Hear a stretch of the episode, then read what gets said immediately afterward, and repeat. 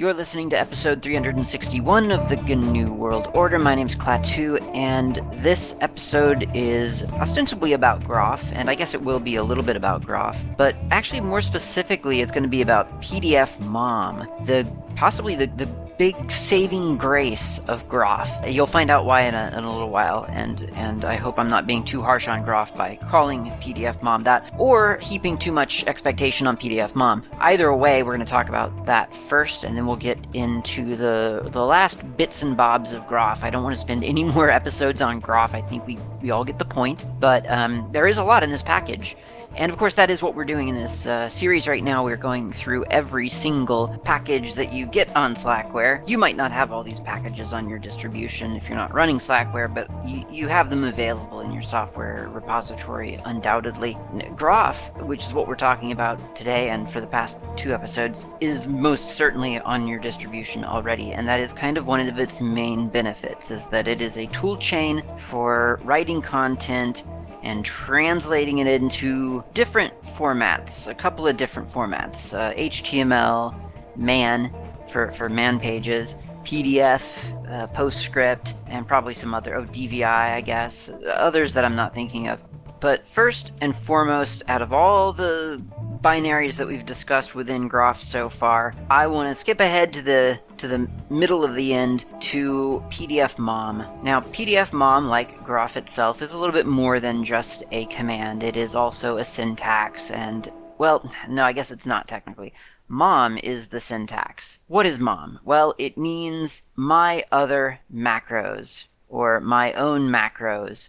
Or if you really want to go crazy, you could say maximum overdrive macros. That's from the homepage of shafter.ca/mom. Point is that they're a set of macros for Groff, and it kind of answers the question of what would happen if someone took the engine that Groff provides and built a new car around it. That is to say, Groff is really cool because it exists by default, it has all these text processing powers, but all those weird macros, or rather, sorry, all of those weird requests and arguments, they're a little bit difficult maybe to comprehend or to wrap your head around and so on. I don't know how true that is. I mean, .th for title heading and .sh for subheading and so on. It's not, I wouldn't say that it was an impossible feat to understand and to even remember those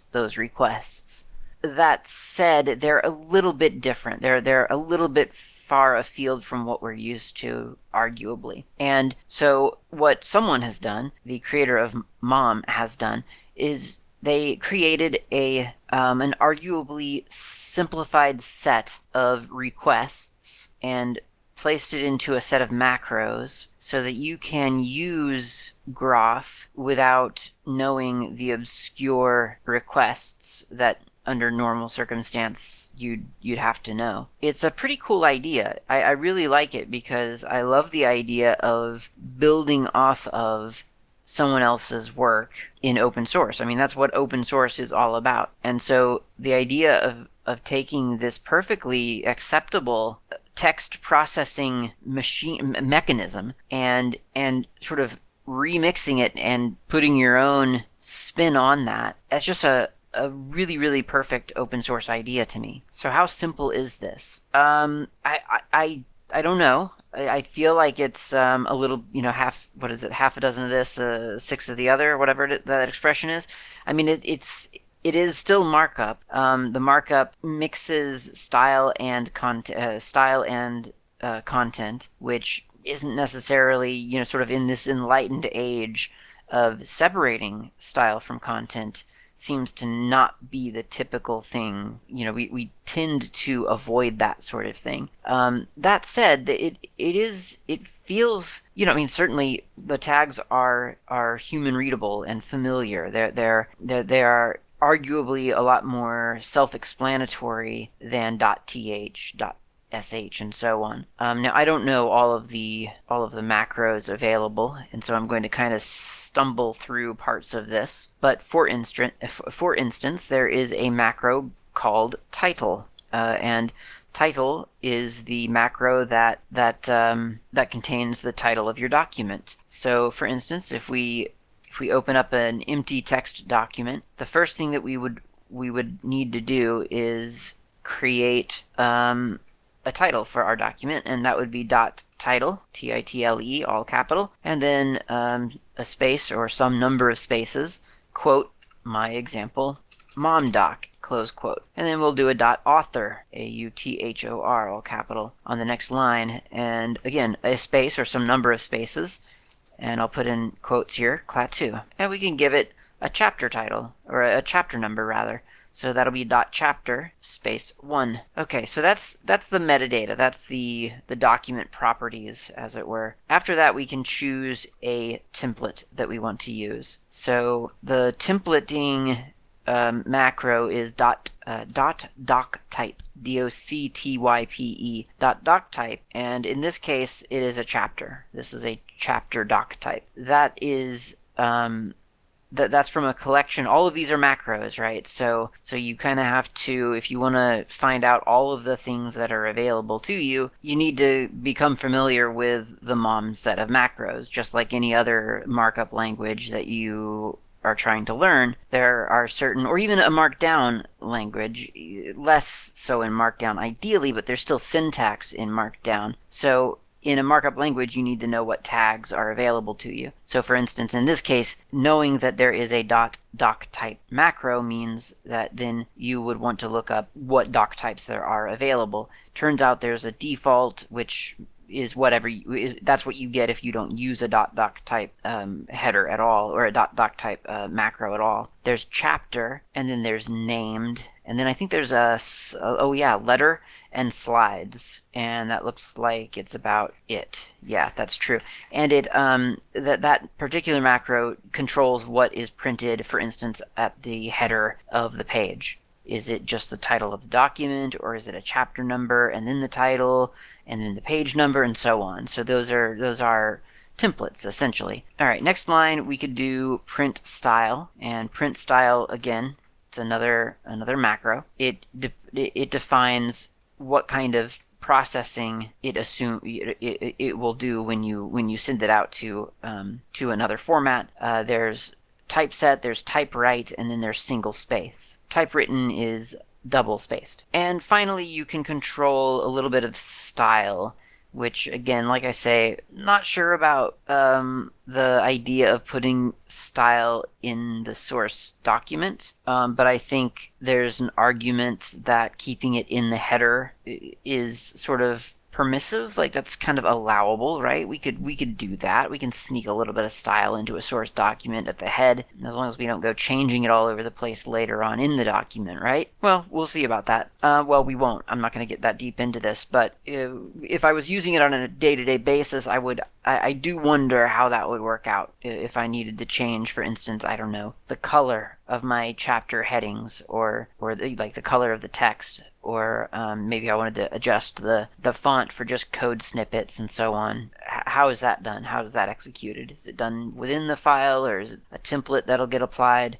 Who knows? I don't know. I haven't looked at it that deeply. But once you're finished your... No, wait, sorry. So we have to do the type style. And there's a couple of different options there. Once again, you can do... Oh, in typesetting, you can also set the page size. That's actually pretty significant, for me at least, because I don't use letter size page. I use whatever it is, A4. So under the styling, we can adjust, for instance, the size of the font. So .pt_size, we could set that to 10-point font, and for the letting, we could say .ls for letting, and we'll set that to 12 points. So there's, to kind of control where the letters fall on whatever is considered the baseline. And that's enough for the sample document. After that, we can just start writing. Now don't take my simple heading to mean that there's not a lot of control within the syntax of MOM, because there's quite a lot more that you could choose from. There are lots of different options here that you can adjust kerning, you can adjust the gutter of the page, the ligature, the point size. Well, we did that. and so on. So, and the page size, like I said, so there are lots of different options there, and that's fine. What we're going to do though is start typing, and so the start of my document and the end of my header is going to start with a .start. So that's kind of setting my style to, you know, in HTML terms, it would sort of be like the main div, or in word processors, you know, it might be a transition from, for instance, a heading, an H1 or whatever they call it in word processors, and then to normal text, like a body text, whatever. So I'll just do .start. All capitals, and then I can just type in some text. So this is some sample text. I hope it comes out all right. It probably will, thanks to PDF Mom.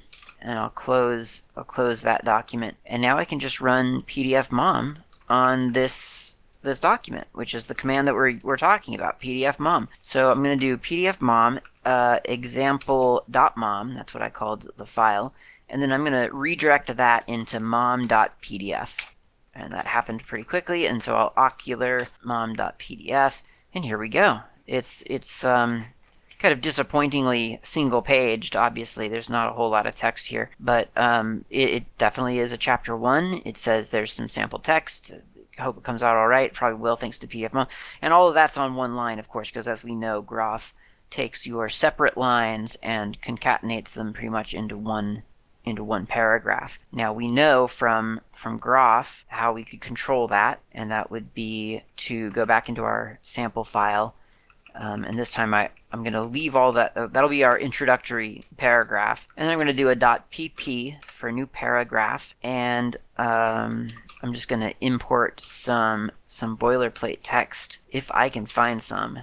There we go. I got some boilerplate text, bunch of boilerplate text, which I'll just separate all the blank lines. I'm going to put a .pp between. So now I've got 23 lines of text, or a couple more than that actually. I might as well mention here that when writing a lot of text, especially in a markup or markdown language where you can afford this luxury, I put every sentence on a new line, which it feels strange when you first start doing it, but it's essentially treating your text like code. Because when you feed that to Git, for instance, if you change one letter on one line, then Git can zero in exactly on that line and that one letter change, and it is a tiny little commit that you've made. Whereas if you've got a whole paragraph on one line, then to Git, that whole paragraph is changed. That's quite a lot. That's a larger commit. Now, if it's even worse and the whole page is on one line, then obviously it's a huge change. So I like to put everything on a separate line. And if you're using a markup or a markdown language, then I don't think there's any reason not to do that, because the paragraphs will be recognized by the markup language just as you'd expect. So I've just processed this with PDF Mom again and ocular mom.pdf, and now I've got a chapter 1, and then I've got my first paragraph and the second and the third and the fourth paragraphs, and it looks very nice. It looks very professional. It looks exactly like you'd expect from a typesetting application. I mean, it really does. It looks. This could be the output of, for instance, Pandoc or DocBook or you know, OpenOffice or LibreOffice, whatever. It looks very, very nice. So the first paragraph is not indented, and whether that is a problem for you or not depends on what you're looking for. But if I wanted to indent it, you know, give it that initial tab, for instance, then I could do a .pp at the beginning of, you know, right after my start macro, and then it would indent that accordingly. Or if I want to lose those entirely, I could use, instead of the .pp request or macro, I could use the .ip request, and that wouldn't indent it at all. So if I wanted that sort of fresh, new, we don't indent paragraph look, I could mess around with that. And there's a focus here, I think, if you look at the options that you have on the Mom documentation there is a focus on providing a rudimentary word processor experience, meaning the expectations you might have from an old school word processor is very much present here. So, for instance, if you want to force a line break, that seems like a simple task. But in a word processor, I think that would be a simple task. But in markup and markdown, a lot of times it's all programmed not to do that. It eats white space. It collapses white space down to one space or maybe one line. People get frustrated about that sometimes. They want to have more control over the style applied to their content. And there are quote unquote right ways to do that, either in CSS or in XSL or whatever pick your poison. With Mom, it just provides you with a line break macro. You put that into your document, and now you've got a line break. I guess in a way it does feel a little bit like LaTeX to me, with almost completely no experience with a text language. But from what I've seen, you can insert arbitrary control commands in a LaTeX document. I mean, you can do that, for instance, with DocBook and XSL. You can design your own line break macro, for lack of a better term, but it is something that you have to do sort of yourself, and then you've made up this new tag and you insert the tag into your document, and that's what you have. And it is, like I say, it's considered something that you're not supposed to do because the style shouldn't ever intermingle with your content. And there are good reasons for that. That's not just sort of a trite, this is the way we do things. I mean, there really are very good reasons to do that. And if you've ever maintained large sets of documentation, you'll know those reasons. You'll be familiar with, I remember that one time I had to grep through an entire source, an entire tree of source files, trying to find this combination of really poor choices. And because they didn't do it consistently, sometimes the order was width and then foreground color, and then other times it was foreground color and then width, and other times it was single quotes around the style, and other times it was double quotes, and so on. So you'll know the problem that can introduce. And you'll know that when you export to, for instance, EPUB versus PDF, you have a different set of concerns over style. So there's a good reason for separating that content out from the style. That said, not everyone is doing that kind of documentation. And so if you find yourself maybe in between, I want to maintain my source as essentially code, but I'm not going to sign up for this sort of super formalized separating content from style and learning a whole new complex build system and so on, Mom might be something to look at. I mean, it might not be. There's lots of other options out there, but Mom exists. The backend is Groff, and therefore the backend exists on your system.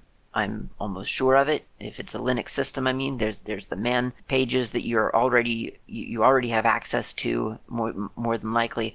So there's some amount of Groff on your system already, meaning that you can probably process the Mom set of macros. And I guess more to the point of this episode, that is what PDF Mom is. So if we have this sample Mom document, running it through PDF Mom generates the PDF. It looks very attractive. It looks very professional. It's all from a source, from a single source, and it's from a source that you can submit to Git and track with Git, and you can run diffs against, or make diff Groff or whatever.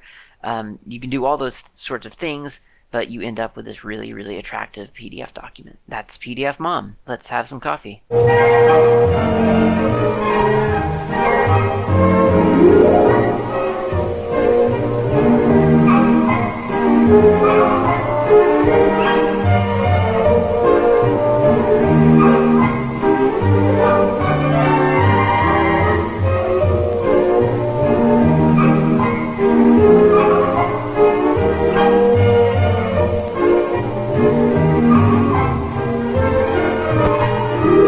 Okay, coffee has been acquired, and it's time to finish up the Groff overview. This is the third episode on Groff, so I want to get through the rest of it rather quickly, which means, unfortunately, we're going to bypass a couple of them. I mean, we're not going to pass them by completely, but we're not going to talk about them in depth, because truly, once you get the hang of a couple of different commands, then it all starts to look the same. But first, so in the previous episode, we left off with grog, which was Groff guess. It told you what Groff command it thought you should run given some specific input file. That's useful. Next up is growlbp and growlj4. These are front or backends rather for Groff output to specific devices. So the growlbp goes out to some kind of Canon LBP model laser printer, and growlj4 goes out to, I think, an HP LaserJet 4 or something like that. I don't know whether those backends are necessary because those printers specifically don't read PostScript. Maybe they have some kind of other language that they process. I'm not sure, but those are the two that exist for whatever reason, and I don't want to talk about them because they're not that useful. The next one after that is growPDF and growPS, and these are front ends for Groff to help you avoid the laborious task of typing in -T PDF or -T PS. I'm really not too sure why these things exist because, I mean, really, you can do, as far as I can tell, they don't do anything aside from what Groff -T PDF does, really. So I'm not exactly sure what the advantage of having these little front ends, why they're here. One thing that might be because of these front ends, you get new options. So for instance, -P for paper size, -Y for foundry, for a font house, something else to define what PDF format compatibility format to account for, and so on. So maybe that's the reason. Okay, so after that there's a grotty, grotty. This is a Groff driver for typewriter-like devices. This is to send Groff to a device that is ASCII, well, not necessarily ASCII, but that is text-based. So for instance, -T ASCII, -T UTF-8, -T Latin-1, -T whatever other encoding format happens to be on your system. So that's the grotty driver, or rather front end. And again, you can find what drivers your system happens to have installed by looking in user share Groff, and then the version of whatever you have installed, and then /font will show you all the different fonts all the different devices available that, you know, by nature contain different font references. So for instance, I see here dev ASCII, I see dev HTML, that's a useful one, dev LBP, dev LJ4. We know that exists because we have the LBP and the LJ4 devices, dev DVI, which we talked about, I think, last time, grow DVI, dev UTF-8, and so on. So you can kind of get a feel for your targets through looking at user share Groff version fonts. Next in the list is GXDITView. This is a strange one. I can't get it to work. That's the short answer. The longer answer is that GXDITView is kind of an XMan, if you've ever seen, I think it was called XMan, just a really basic X11, X11 application that displays man pages so that you can kind of scroll through in a graphical interface. Doesn't seem that big of a deal to me. I never really bothered using external viewers for man pages.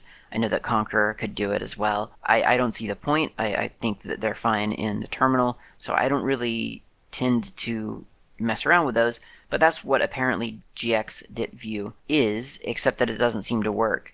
So the man page for GXDITView doesn't give me any sample commands. It gives me, strangely, sample Groff commands, but not the command to actually make this application work. Now, if I do the sort of obvious GXDITView and then point it at a Groff file or a man page in this case, which I happen to have ls.1. I've just zcatted that from user share user man1 ls.1.gz, and then cat is that zcat that here to ls1 gxditview ls.1. It opens to a blank window. There's no text here. If I left click, there's a menu, but I can't seem to click on any of the selections, so I'm not really sure what the heck is going on there. Interestingly, I can get this thing to show me text if I use this Groff command that the GXDITView gives me, which, again, I don't know why there's a command that then points you to a different command. So if I do a zcat user man1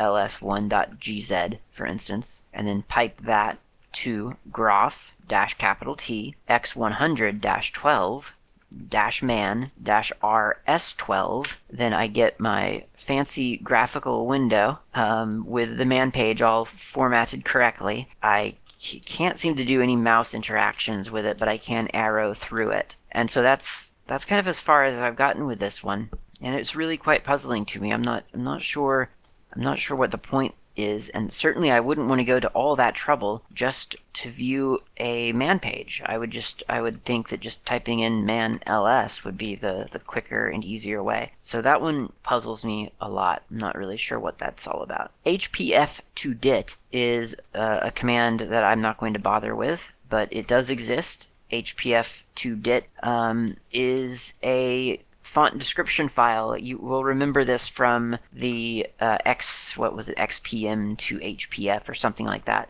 So these are it's manipulating font descriptions for use with Groff. And like I said a couple of episodes ago, I don't really see the reason we would need that in the modern age. Next up is a couple of bibliography commands, and these are interesting in theory and turned out to be a little bit underwhelming in practice, but there are 3 or 4, depends on how you look at it, bibliography commands. There's index bib, look bib, and look bib. That's lk bib and look bib, and and refer, refer, refer. And the theory here is that you should be able to apparently make citations like in a bibliography and run it through index bib and generate this kind of index file of all the books that you have available to reference in whatever you're working on. Now, I haven't done a bibliography in ages. I mean, I did them in school probably. I probably was required to do that for some rudimentary English composition class, but I haven't looked at a bibliography, or rather I haven't had to do a bibliography since. So I'm not too clear on sort of the workflow here, but it sounds like if you were writing a paper, maybe you would have your bibliography, your sort of your library in an index file, and then when you wanted to look up an author or a work, you could then query that index file with lookbib. That's the theory. In practice, I am finding that index bib produces something that is not parsable by lookbib. So for instance, if I create a file called bib.groff and I make an entry .xp called blogsjosephR.i, everyone's a critic, and then Underground Press, March 2002. That this is a sample bibliography entry from the Groff manual. And I'll do a similar one under that. So I've got 2 entries in this Groff file that are citations. So now if I do index bib and then point it at bib.groff, that produces, I think, an index file called bib.groff.i. Now if I do a cat of bib.groff.i, I get binary data. So, and if I run bib.groff.i, if I do a file on that, it tells me it's data. So in theory, I should be able to then run lookbib on the index that I've just created, because lkbib says that it searches bibliographic databases for references that contain the key, and prints any reference found on the standard output. So if I do lkbib and then -p for the file, I need to define the file name. So I'll define it as bib.groff.i. and then I need to give it the key that I'm looking for. And I know that the person's name was blogs, so I'll type that out as my key. Unfortunately, it tells me that the database bib.groff.i is a binary file, and I guess it can't be searched. However, I can use lkbib to search through my source file, the one that I didn't run through index.bib. So if I do lkbib-p bib.groff, just the source file, the plain text, and look for blogs, then it successfully finds just the entry for blogs, not my second entry for Bogan, Franz Bogan. These are names from sample files. I'm only partly making some of them up, I think. It finds that entry, and it gives me the title of the book, and the publisher, and such, and the summary, and so on. So that does kind of work, just not exactly how I would have imagined it would work. And then if we look at lookbib, lookbib, it appears to be an interactive prompt style application. So if I type in lookbib, lookbib, and then we'll point it to bib.groff.i, it tells me that's an error. There's no database found there. Take away the I, so now I'm pointing again at just the source file. Then I can tell it to search for blogs, for instance, and it returns the entry, so, and gives me a new lookbib prompt. So it's very interactive. Think about the Python, the idle prompt, that sort of thing. It kind of captures your cursor, you're typing into it, you're in this sort of mode of searching this file. I can't see myself ever using that one, certainly. That seems a little bit odd to me. I'm not sure why anyone would want to sort of get that deep into citations, but maybe that is a common thing. Maybe if you're writing something and you have 20 different authors and you need all the specifics, then maybe it is easier maybe to just stay in that prompt and you're just typing in the name of the author or the work and so on. So those are the bibliography commands, and I don't know if, the -p file name option should, or the -p option is followed by a file name from the man page says it should set that as the database. And I don't know if it's just not working and it really, really wants to look in the default location for its database, which apparently it does have. There's a default location somewhere on the file system. I checked. I don't have one. I don't know how it's supposed to get there because it's not in your home folder. It's like a system-wide thing. So it's all sort of a foreign world to me, to be honest. I'm not exactly sure what the intended workflow is there, or why the override doesn't appear to be working. That's all I'm going to say about index, look, and lookbib. The other option here is refer, which I know I'm skipping around here in the package. I'm not going by alphabetical necessarily, but topical works. So there's refer, and refer is part of the Groff document formatting system.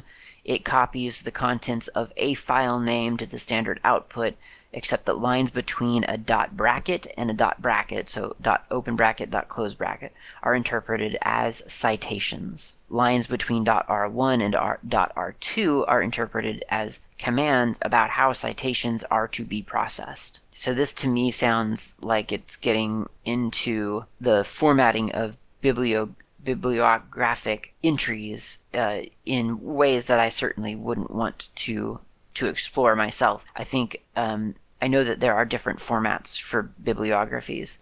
So, there's MLA and I don't know, AP style guide, IBM style guide. There's a bunch of different style guides out there. They all have apparently their own different way of formatting these things, so that I guess their audiences who are familiar with that style of notation kind of knows where to look. But that's getting into some detail that I don't care about yet. And if I ever start writing academic papers, then I guess I'll start to care. Possibly, I don't know. Maybe LaTeX or DocBook has a better way of managing that stuff anyway. Okay, so the next one alphabetically again is mmgroff, which is a preprocessor for Groff. It is used for expanding cross-references in MM. So there's a front end to this macro for Groff _MM. And once again, I think we'll just assume that that's a macro sets and a preprocessor that we would use it the same way that we would use EQN and Chem and all the others, LilyPond and so on. Here's another, speaking of EQN, here's in EQN format equations for ASCII output. So in EQN is a shell script that invokes EQN with the ASCII output device, so that's --T ASCII, and it simply ensures that your EQN equations are processed as text. So I don't think we need to go over that, and I really don't know enough about equations to know what proper formatting for that output would even look like. I mean, I guess it would have to be the same as EQN notation, but that's the way that you would want to process that in EQN. Okay, nroff. Nroff is one of the originals. I mean, it's a roff. So there was troff and nroff, and then GNU troff, better known as Groff. If there is something that you know works only in nroff, then this is one of those things you would want to use the nroff script for.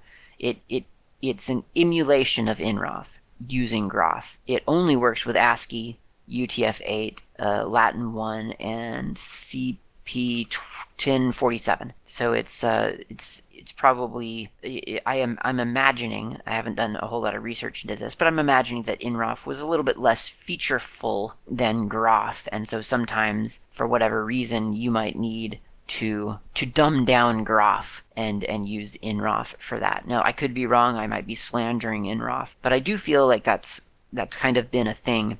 And even if that's not the case here, I think it's worth pondering for a moment how free software, I think, especially back in the 80s and probably 90s and now, but definitely in the 80s, there was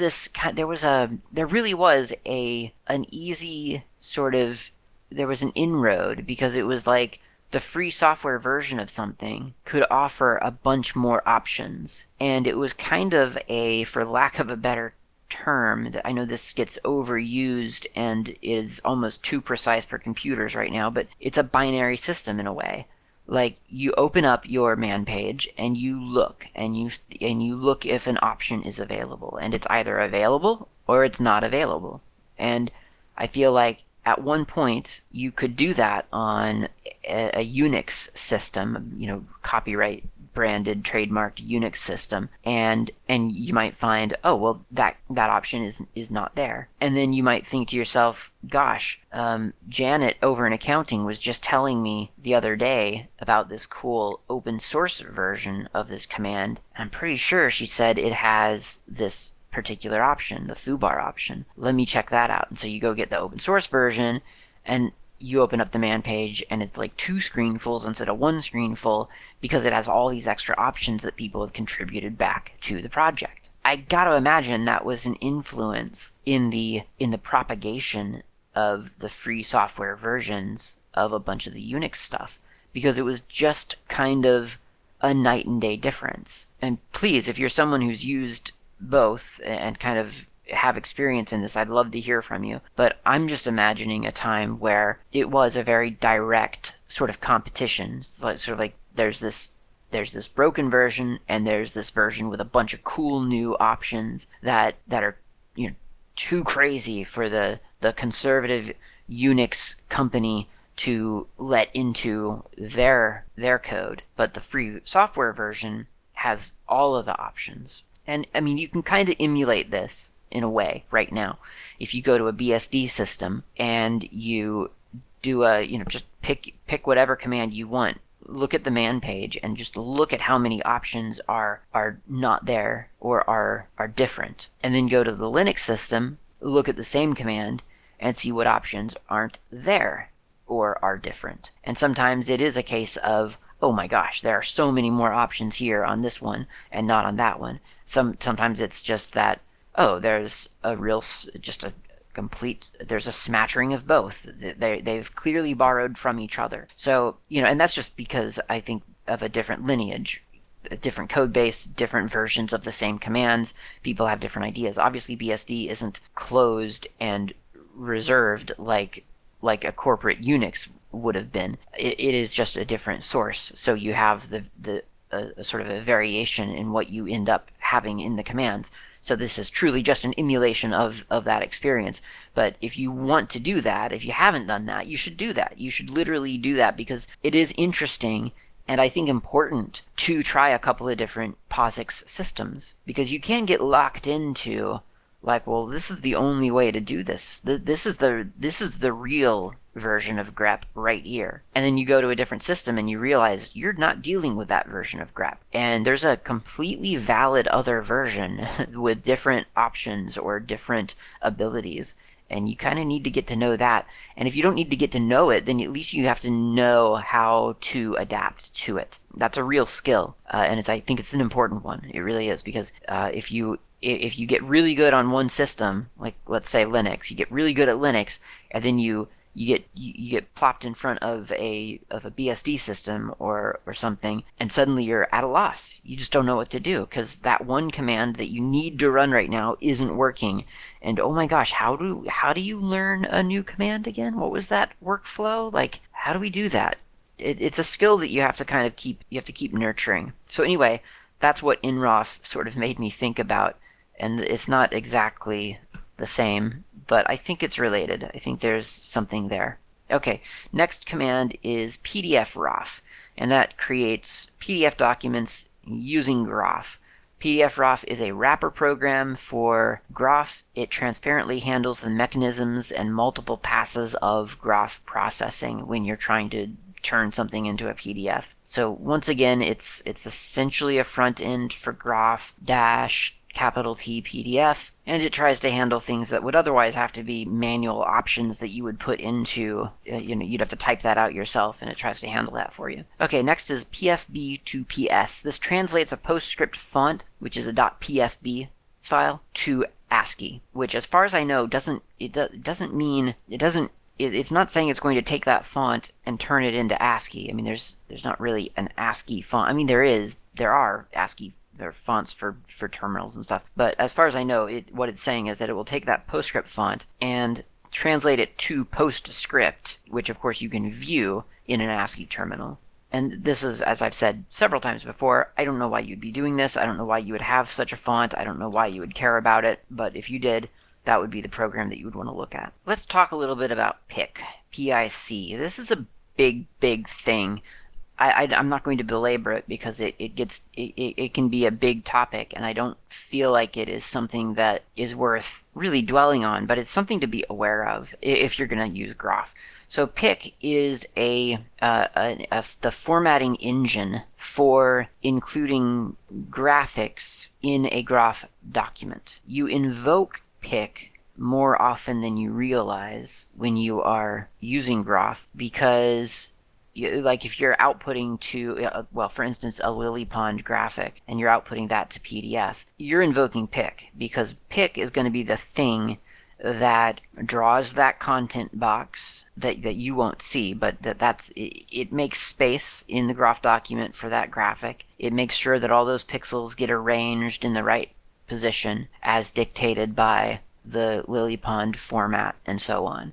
So it is you could think of it as a picture viewer embedded within a Groff document, or rather a picture viewer embedded in the output of a Groff document. Or you could just view it as a canvas, I guess. That would be the very, like if you're into web and even GUI programming, you might think of, okay, well, I know I have this canvas, I want to draw on it, and whether I'm talking to a macro saying, hey, load this PNG into that canvas space, into that area, or whether I'm actually issuing commands for pixels to be rendered. And so there's a language that you could use in PIC. So for instance, if you did a .ps request and then wrote something like circle at (1, 2) (2), circle at (3, 4) (4) box.pe, then when you run Groff to PDF or Groff to PS or whatever,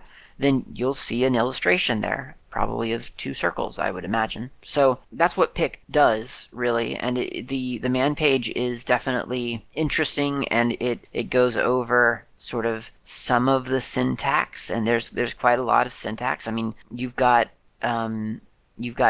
fairly advanced drawing functions that you can invoke, you know, the sine and the cosine and the square root, a random integer between 1 and 0, or 0 and 1 rather, and so on. So there's, you know, there's a language there that you can embed into a PIC request, or a PIC, a PIC request, and then you run that through the PIC macro, and it does all the work that it needs to do in order to make that appear in whatever your output is. So that's PIC. That was written, by the way, by, from what I can tell, Brian Kernighan. So it has a pretty nice pedigree, but I don't. It's not a language I intend to learn myself. Okay, next up is PIC to graph. Convert a PIC diagram into a cropped image. It reads a PIC program as the input and then produces an image file, by default a PNG, from that input. So this is the same series of scripts as EQN to graph, grops to graph, and obviously this one PIC to graph. So it's the same kind of translator. It'll take that input, it'll decode it, and it sends it out to ImageMagick specifically, and you can control how the output occurs with ImageMagick switches. So -density 300 for a high-res image, or a, you know, somewhat high-res image, certainly higher res than the default of density 72 or 96 or 100 or whatever we're up to lately. The next commands are pretty easy because they explicitly say they're not meant to be called as a standalone binary, but that they are a part of the Groff pipeline to produce HTML output. Those are post-grow HTML and pre-grow HTML. So I'm not going to cover those because those aren't for us. Let's take a look at preconv. This converts a file into a format that Groff can understand. So for instance, it's just really super simple example here. If I open up a file called test.groff and I paste in or type in using my fancy foreign character generator thing, compose key I think is what it's called. If I type in a smiley face, which I hit compose key, colon, parentheses, I get a smiley face Unicode character. I'll save that and then run preconv on test.groff. And as my output, I get a / bracket U263A close bracket, which I assume is a valid Unicode Unicode code for a smiley face. That is preconv. Refer we've already talked to. And then there's a bunch of little scripts here called roff to something, roff to DVI, roff to HTML, to PDF, to PS, to text, to X, and so on. Those are, as you can imagine, scripts to translate roff files into some other format, roff code into PDF, roff code into DVI, and so on. Could you do it with Groffer? Yes, you could, usually. I'm not exactly sure what the selling point of these specific commands are. I don't know if they were things that people had gotten used to at some point, and when Groff came out, maybe it supplanted them, but wanted to make sort of that same workflow available. I'm just not sure. But it's these are yet again other ways to a very similar result. Soelim, that's the name of a command. So soelim does a It helps you source file, or rather process source files. So the normal processing sequence of Groff, and this is kind of what I was referring to, I think, in the previous episode when I was commenting on how the workflow of Groff seems a little bit fragile sometimes, where it's like, well, if you run this preprocessor before you run this troff command, then you might run into problems and so on. And that can be problematic, I imagine. So soelim makes that more flexible. The normal sequence would be your preprocessor, which would look at your input file, and it would pass the output onto troff or Groff. And at that point, if you had a file that was being sourced into your Groff document, that's when that would happen, during that Groff stage. And then it would maybe pass on to a post-processor if there was one, and it would do the output. With soelim, you can ingest, as it were, your input file and your sourced file all at once, combine them, send it over to the preprocessor, send it over to Groff, send it over to the post-processor, and then you get your output file. An analogy to this, for me at least, would be that when I'm constructing a volume, in DocBook. Very often I compose different chapters in different files. Makes it a little bit more manageable, I think. But in order to process all of those files into a single file, I have to either concatenate them together or use xincludes, some other way of getting that text together. Now, if I use an xinclude, I have to include that xinclude namespace in my document. That's fine. But then I have to tell xsltproc, the thing that's going to process my XML and combine it with my style sheet, I have to tell it to process xincludes. Otherwise, it just sees a document with very little content, like 6 lines of xincludes. Now, of course, my intent is for each xinclude line to source a file such that I'm building this larger volume of text. But if xsltproc doesn't know to respect the xinclude commands, then it wouldn't do that. And that's kind of what soelim provides for Groff.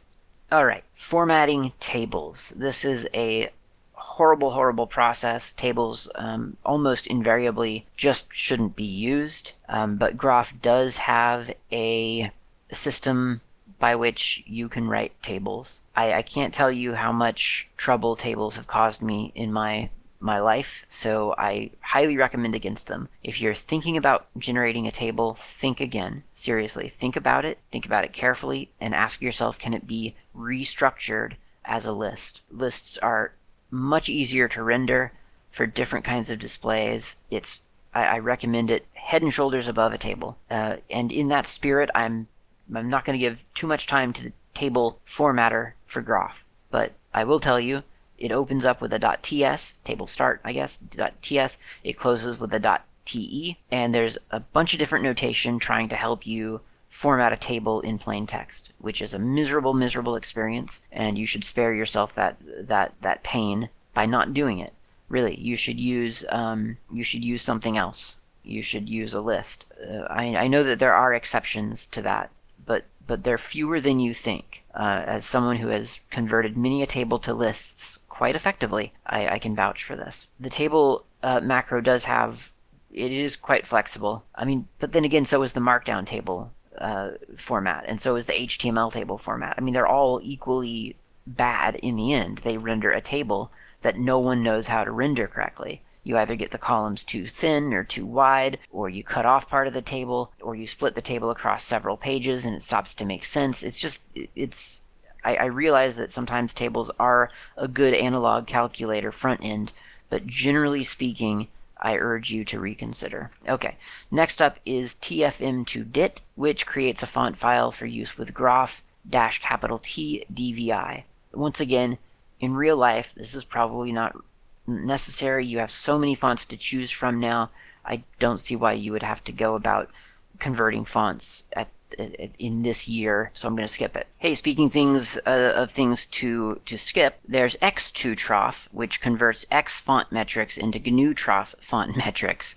Again, you shouldn't need to do this. This is not something that is, generally speaking, necessary. You can, if you want to, I don't know, rescue old font formats or something, but generally speaking, this just isn't necessary. And then finally, last and certainly not least, I guess, but kind of least in a way, is troff itself. This is not the non-free version of troff. Obviously, this is still GNU troff, but it's kind of the, I guess, apparently the actual processor portion of the Groff workflow. It's not intended to be used alone. It is generally meant to be used with Groff. So you should be executing Groff, which will do all the pre-processing and post-processing, with troff thrown in there when necessary. But this is nevertheless a separate binary on your system. If you look in USR bin, you'll see Groff and troff are actually independent applications. But nevertheless, it says very clearly in the man page, it's not meant for you to run this on its own. You're meant to invoke Groff and let it run this troff binary, or invoke the troff binary as appropriate.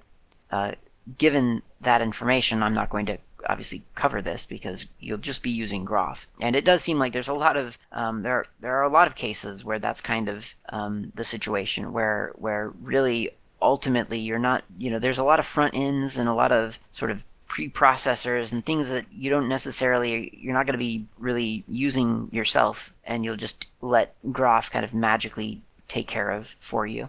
And that's fine. Or you'll be running one of these aliases, but you'll know in the back of your mind that you're actually just invoking Groff with a couple of options that you didn't want to bother putting in yourself, which is fine.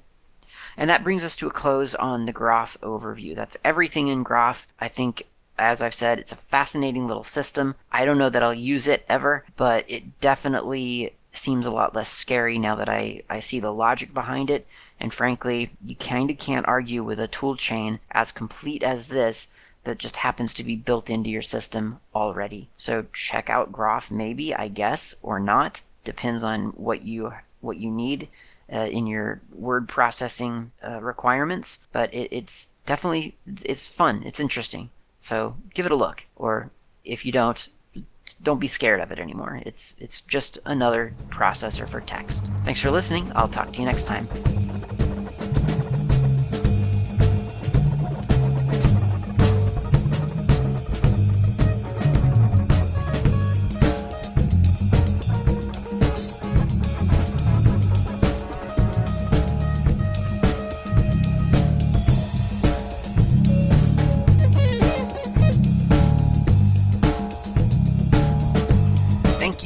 Listening to the GNU World Order Ogcast. This has been Klaatu. You can reach me on IRC. I'm on the FreeNode network, usually in channels such as Ogcast Planet, Slacker Media, Slackware, a couple of others. My nick on IRC is not Klaatu. You can also reach me lately on Mastodon. My username there is @klaatu@mastodon.xyz. Of course, you can email me at klaatu@member.fsf.org. That's klaatu@member.fsf, as in Free Software Foundation.org.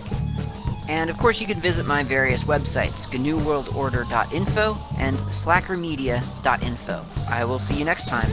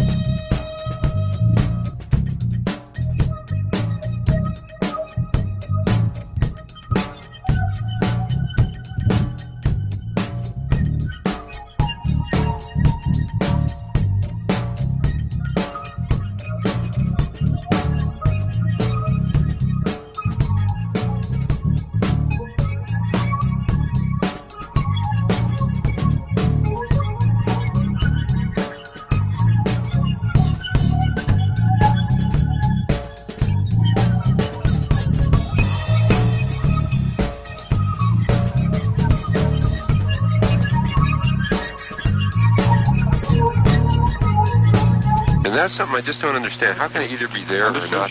Why isn't there any in between?